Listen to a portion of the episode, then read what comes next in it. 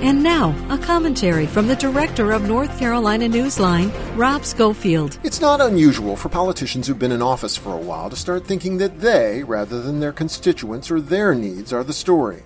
Still, it's always a bit of a shock to see this kind of blatant narcissism in action as occurred this week when a Charlotte area state representative announced that she was leaving the Democratic Party to become a Republican. Most of the media attention on Tricia Cotham's move is focused on the fact that her switcheroo hands Republicans a veto-proof supermajority in both legislative houses. But there's another factor here that deserves attention. The betrayal Cotham's move represents to the people who elected her last November. Cotham said her move was spurred by some unfriendly treatment she received from House Democrats after her early session flirtation with the GOP.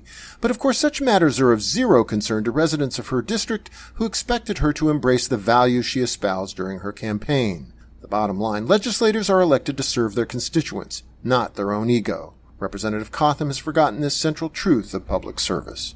For NC Newsline, I'm Rob Schofield.